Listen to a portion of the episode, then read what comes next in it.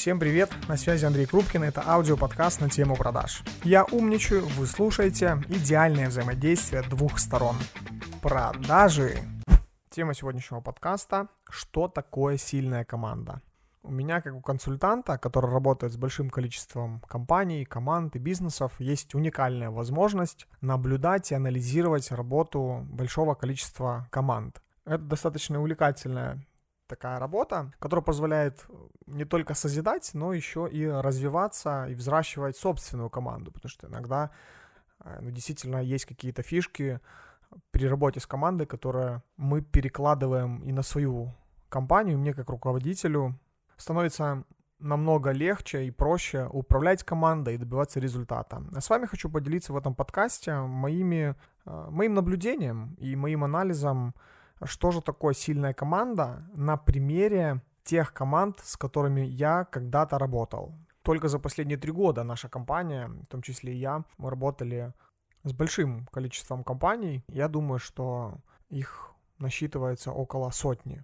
И я выписал себе 18 критериев, что же лично для меня является сильной командой. Итак, поехали.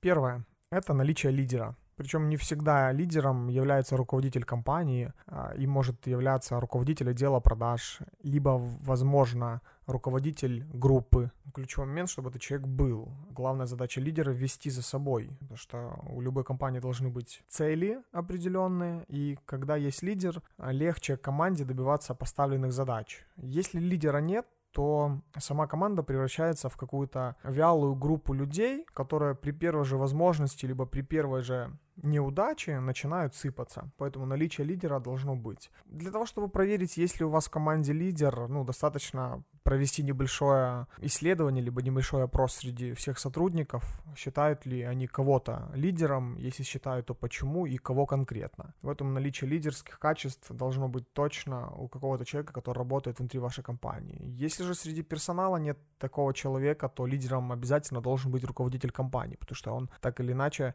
больше всех заинтересован во всех показателях компании, в том числе и финансовых.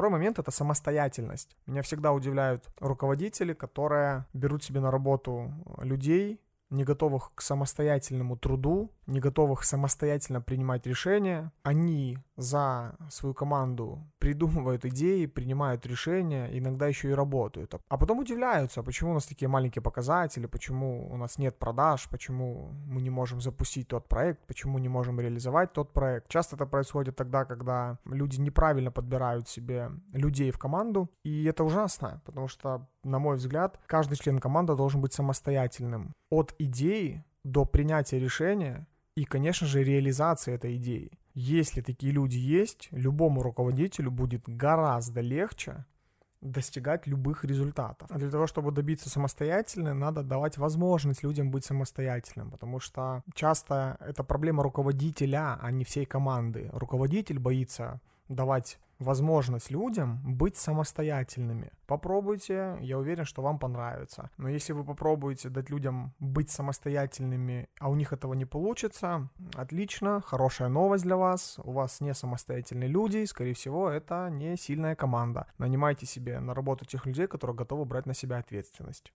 Третий критерий сильной команды – это системность базовых процессов. Что я имею в виду? Это банальное отношение к графику работы, к дисциплине, к распорядку дня, к собственным задачам. Как показывает практика, такие вот банальные вещи, если в компании принято опаздывать и никто на это не обращает внимания, но хотя всем не нравится, но как бы мы ничего не делаем, то с такой командой невозможно делать большие результаты. И здесь не может быть речи о том, что ну мы так типа привыкли, это такая корпоративная культура. У нас такие люди все творческие, поэтому мы можем опаздывать. Это полная, полная чушь это всего лишь самая удобная отговорка, которая может быть в той команде, которая просто не привыкла работать системно. Да даже если посмотреть потом на их показатели и зарплаты, то там все становится на свои места. Это, как правило, команда, состоящая из людей, которые довольствуются средними результатами. У них и зарплаты средненькие, и показатели у них средненькие. А потом руководители компании или там руководители отделов удивляются, а что это у нас такие маленькие показатели? Ребята,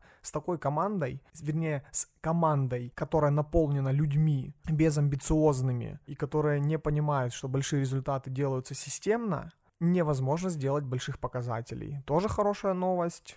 Тут вопрос не в тех методологиях и технологиях, которые вы пытаетесь внедрить либо изменить, а вопрос в базовых вообще принципах, каких людей вы понанимали себе в команду.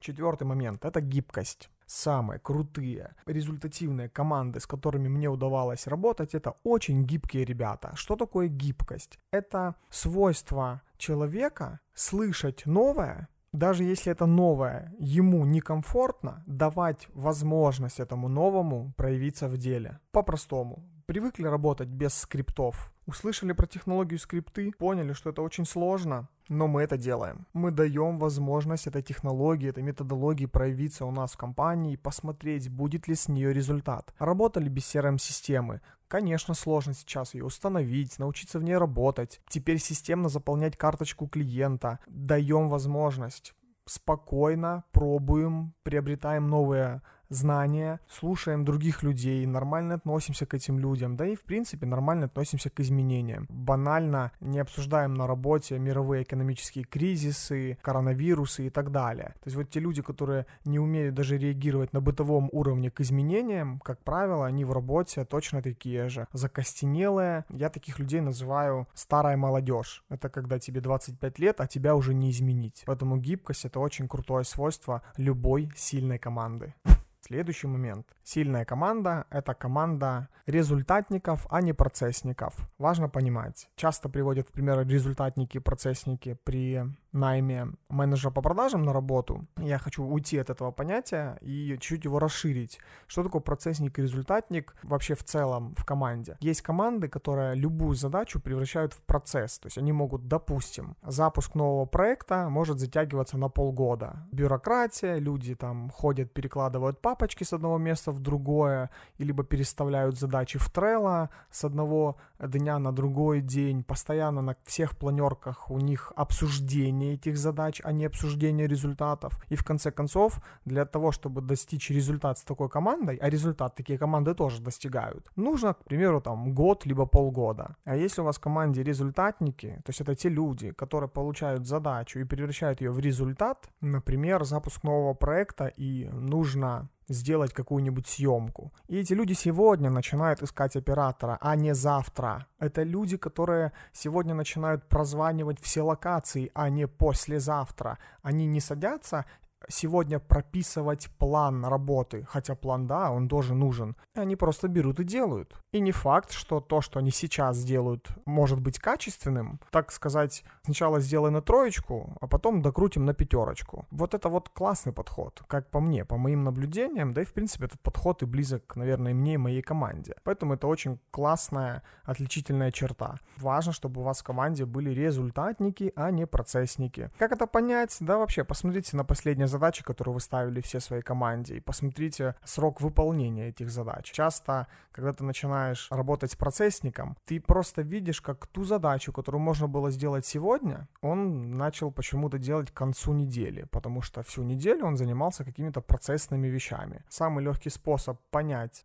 ты работаешь с процессником, а не с результатником, дать человеку задачу, в которой будет подзадача кому-то позвонить. Процессник получит эту задачу и начнет себе делать план и поставит в задачник себе сделать звонок тому-то, тому-то, допустим, завтра до обеда, а результатник выйдет из комнаты, возьмет телефон в руки и наберет, потому что, как правило, телефонный разговор, он может либо продлиться в 30 секунд, потому что человек скажет, ой, да, супер, давайте там перезвоните мне попозже, и давайте с вами договоримся о звонке тогда-то, тогда-то, либо он полностью пройдет и человек решит задачу. При таком раскладе получается, что подзадача будет решена буквально за 3 минуты после того, как человек ее получил. Попробуйте проверить на своей команде.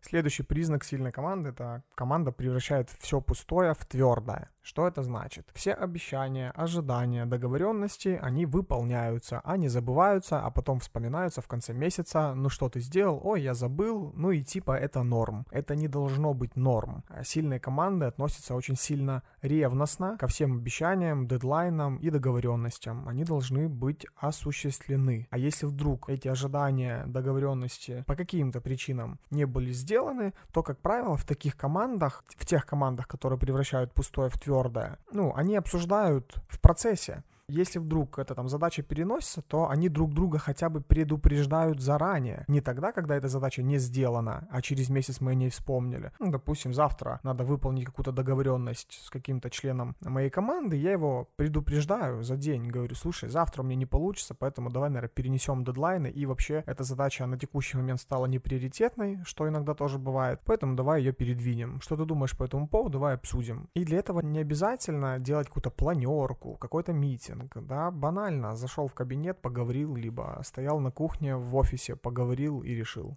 Следующий момент — это уважение к друг другу. Сильные команды уважают друг друга, уважают мнение друг друга, уважают позицию друг друга, уважают желания, обещания, время и так далее. Это такой банальный, наверное, пример из обычной жизни. Ну вот, проявлять уважение к людям. Но если это с бытового уровня или там с уровня воспитания переносится в командную работу, то это всегда круто сказывается на конечном результате.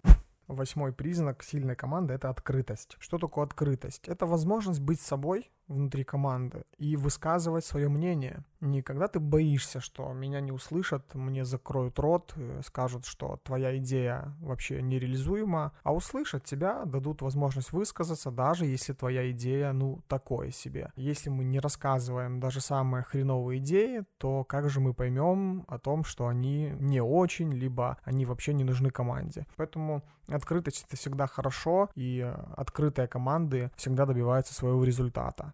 Девятый признак — это команде нет интриг. Сильные команды без интриг. Что такое интрига? Это когда шушукаются по углам, обсуждают какие-то темы, обсуждают там, нестабильность работы команды, хренового руководителя, новенькую девочку в коллективе, либо какие-то интрижки, которые происходили в предыдущих проектах. Да это вообще не должно быть. То есть априори не должны в команде люди обсуждать какие-то бытовые вещи внутри коллектива. Это должно быть на уровне корпоративной культуры. Когда люди обсуждают какие-то интриги на работе, значит, у них есть на это время. Опять же, не подумайте, что я какой-то сноб, я за то, чтобы люди просто умирали прямо на работе, и у них не было ни секунды свободного времени. Я сейчас говорю не об этом. Люди, у которых есть какое-то свободное время, они точно не должны обсуждать интриги, как минимум, потому что мы не во дворе, и мы не бабки.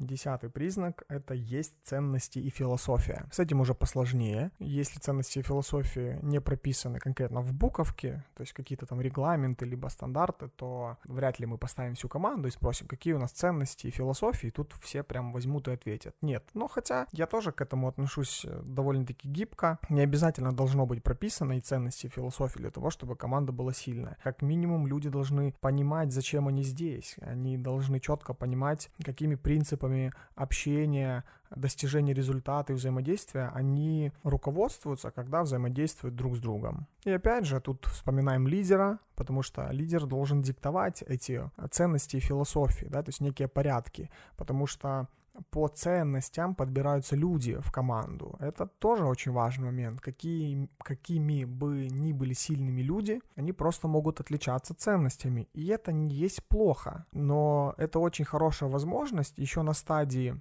задумки команды либо проекта подобрать таких людей, которые будут по ценностям хотя бы друг другу близки.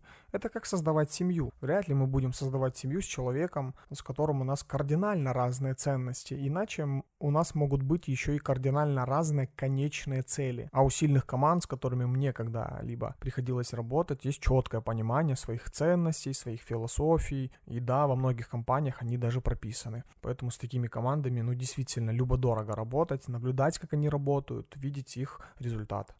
Одиннадцатый признак. В сильной команде все знают цель компании. Любого человека останови в офисе, спроси, какая цель компании, они тебе ответят. Это может быть конечная цель, ну, там, может, какая-то миссия, да, допустим, компании. Это может быть промежуточная цель, допустим, финансовые показатели на год. Это может быть еще краткосрочная цель, там, на ближайший месяц, либо на ближайшие два месяца. Вообще не важно. Короче, ключевой момент, чтобы люди это понимали. А если человек не понимает, в какой команде он работает и куда же эта команда идет, скорее всего, он просто руки, которые просто приходят на работу, работу и с 8 до 6 выполняет какие-то свои задачки. Это не совсем хорошо, но и не совсем плохо. Такие люди точно должны быть, они везде есть во всех командах, но хочу еще раз повторить, о чем этот подкаст. Все-таки этот подкаст о сильных командах. А если мы говорим про сильные команды, то цель компании, цель команды, цель проекта точно члены всей команды должны прекрасно понимать. А еще круче, если эти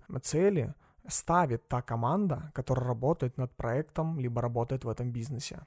Двенадцатый признак. Лидер знает личные цели и мотивацию всей команды. Тоже часто такое встречаю, когда руководители компании либо руководители отдела переживают, да почему же человек там не гибкий, либо не хочет делать результат. Когда я у них спрашиваю, какая личная цель а, вашего сотрудника, который работает на вас, ну, все такие, ну, типа, деньги зарабатывать. Да это не так. Огромное количество ребят, да, они зарабатывают деньги, но эти деньги им нужны для чего-то. А вот для чего им эти деньги нужны, вы должны знать точно. А может быть, им и не деньги нужны, может быть, они хотят там карьерного развития. И не факт, что карьерного развития в вашей именно компании. Поэтому вы точно должны знать личные цели вашей команды. А по поводу мотивации тоже это, что же мотивирует людей приходить к вам в офис? Это тоже там, там целый список может быть. Как это понять? Тет-а-теты. Сели в конце месяца, проговорили, какая твоя цель вообще в команде, какая твоя мотивация, что же тобой движет приходить сюда в офис и выполнять те задачи, которые ты выполняешь. И вы, кстати, удивитесь, если люди вам не смогут на них ответить, то опять же, либо они вам не доверяют, а если они вам не доверяют, доверяют, то они вообще вас не считают лидером. Ну и, скорее всего, тоже они чуть-чуть потеряны в вашей команде. И еще раз, такими людьми, ну, вряд ли у вас получится сделать большой результат. Но тут вопрос не к ним, а вопрос к вам, как руководителю. Насколько вы осознаны в тех людях, с которыми вы работаете. Если же вы не понимаете вообще ни целей, ни мотивации ваших людей, каким образом вы вообще можете требовать от них результата? Они просто приходят на работу и выполняют свою, свои задачи. Поэтому думать о каких-то сверхрезультатах, либо там о инновациях внутри вашей компании, ну, я думаю, не стоит. Тринадцатый пункт – это команды не сыпятся при неудачах. Недавние события с коронавирусом нам это прекрасно, этот пункт показали. Экономический кризис плюс карантин, всем надо выйти на работу дома и начать работать каким-то компаниям и командам нужно было действительно согласиться с тем, что зарплаты могут снизить. И огромное количество команд распалось. И распалось по причине в большей степени не то, что там невозможности бизнесом оплачивать их труд, но люди просто приняли решение, что это я буду работать за маленькую зарплату. Все пошли на рынок труда, ну и вы, я думаю, прекрасно сами понимаете, что на рынке труда особо их там не ждали с распростертыми объятиями. Ой, какой ты классный, давай приходи к нам, мы сейчас в кризис будем тебе платить сумасшедшую зарплату. Нет, такого не произошло. Поэтому слабые команды порассыпались, либо слабые звенья в командах э, сильные остались. И я вот э, слышу большое количество примеров того, что люди посокращали штат сотрудников, остались самые стойкие, самые сильные, и те, кто согласились на экстренные кризисные условия, но команды выросли, выросли, зарплаты у всех поднялись, финансовые показатели, ну, мало того, что сохранились, в некоторых компаниях преувеличились, поэтому это очень классный признак. Хорошие, сильные команды, они не разваливаются при неудачах. 14 показатель — это пережили неудачи. Вот это как раз то, о чем я только, только что вам тоже говорил. Команды, которые пережили неудачи, блин, они очень крутые, потому что они прекрасно понимают, как кто себя ведет при неудачах. В первую очередь, наверное, себя они лучше начинают понимать. Потому что когда человек или команда понимает, что нас ждет неудача, все начинают переживать и нервничать. А как раз в такие моменты и проявляется стойкость, усилие, настойчивость и профессионализм людей, которые работают в команде. И те люди, которые вместе, совместно с командой либо с бизнесом пережили неудачи, они намного сильнее. Как профессионалы, как личности, и у них появляется такой навык, как предотвращать неудачи заранее. То есть они уже получили совместный опыт неудач, что в свою очередь этот анализ этого неуспешного опыта может помочь им в следующий раз э, не получить такой негативный опыт, а выйти с этой ситуации немножко по-другому.